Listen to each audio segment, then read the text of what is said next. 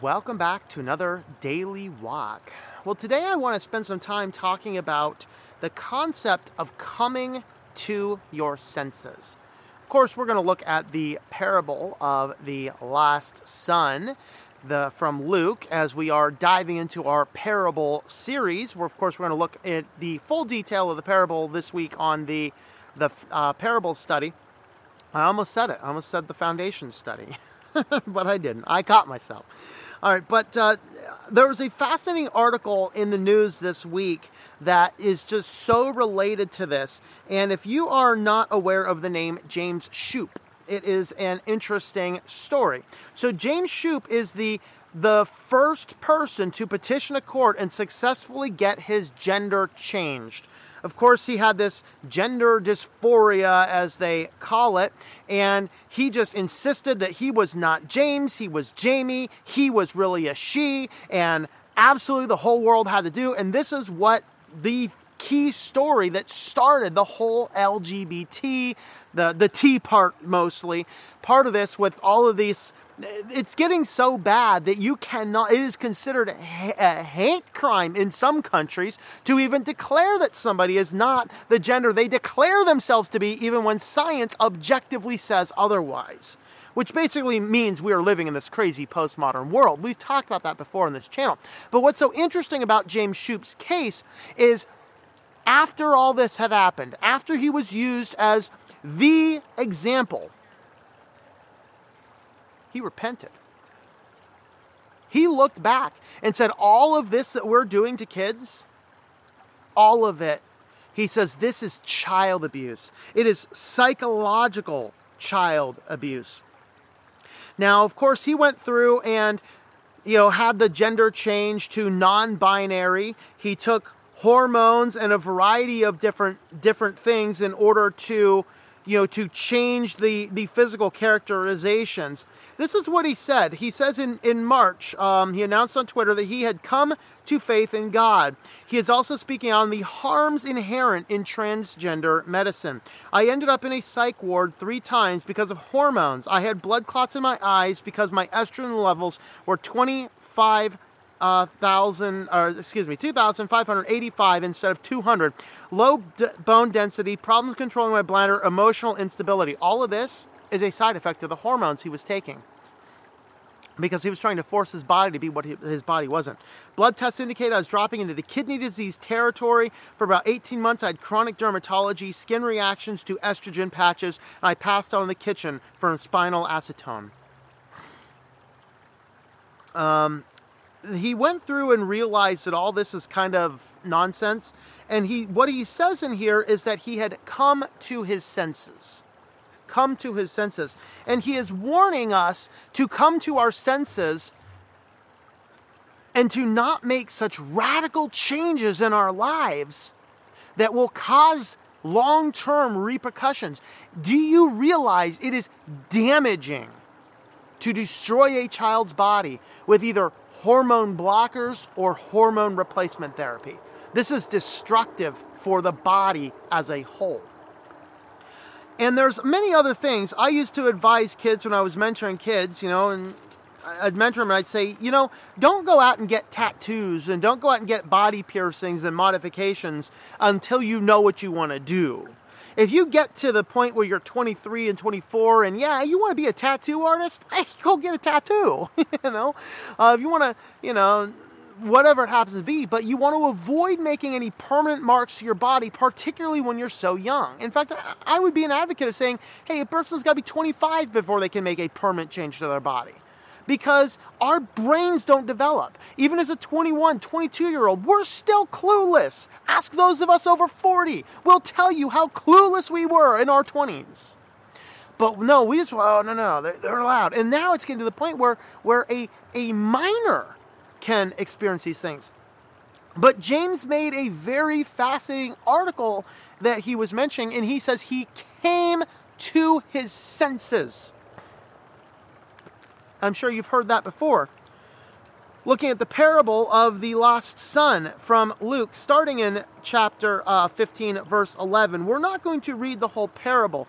Uh, this is going to be the topic of the parable study this week. We're going to look at this individual parable. And uh, but what I want to do is just brief summary. that the man had two sons. The one son comes and says, "Give me your inheritance." He takes his money, he leaves his father's house, and he spends it on what this Bible calls riotous living. In other words, he's spending it on drugs, he's spending it on booze, he's spending it on girls. He's just living like a fool. And then what ends up happening, he says, picking up in verse 14 Now, when he had spent everything, a severe famine occurred in the country, and he began to become impoverished. So he went and hired himself out to the citizens of that country, and he sent them into his fields to feed swine. And he would have gladly filled his stomach with the pods that the swine were eating, and no one was given anything to him. And I want to do a brief parenthetical here the fact that he's here talking, you know, feeding swine, in, in and of itself, in this culture, was scandalous. They weren't allowed anywhere near the pigs. Here's this guy feeding the pigs. When he came to his senses, ooh, he came to his senses. He said, How many of my father's hired men have more than enough, but I am dying here with hunger? So I will go to my father, and I will say to him, Father, I have sinned against heaven and in your sight, and I am no longer worthy to be called your son. Make me as one of your hired men. We're going to stop there. We'll discuss the rest of this parable this week on the parable study. But what I wanted to focus on so much and do a one separate video on that coming to your senses, because when you are young, you are oftentimes clueless. You do things in your youth that when you look back as an adult, you say, that was stupid. How could I have even conceived of an idea so wretched? But we all do it. We all do it all the time. And we ought not do that. But the thing is, is that when we come to our senses, the question you have, do you have the ability to go back?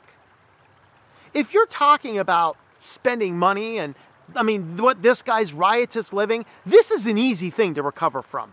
Losing everything and going back to your father's house is an easy recovery. When you have ravaged your body with hormones that aren't supposed to be there, when you have marked yourself up to no end, there's no turning back.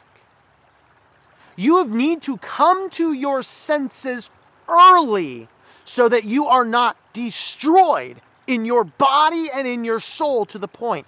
Now, we have to understand the gospel and the grace of Jesus Christ.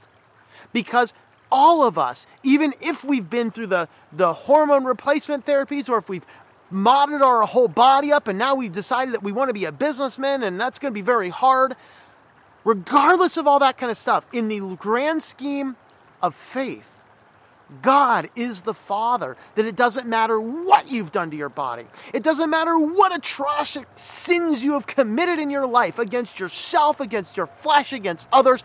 God stands ready to forgive if you have only come to Him with the gospel of Jesus Christ. That means that you are agreeing with God about your sin. And as you are agreeing with God about your sin, you therefore after agreeing with God, repent. That means turn away from those sinful actions and move toward Christ. Let the scars of their past be the scars on your body. How many believing, sound Christians do I know that have received things like tattoos or other weird modifications and have come to it and said, Those were my scars of my battle with the devil? And by the way, the, the scripture is it's cagey on if tattoos and of themselves are sinful or not. Uh, certainly, a tattoo to remember the dead is actually forbidden directly in the scripture. Uh, and it does seem to be part of the moral law.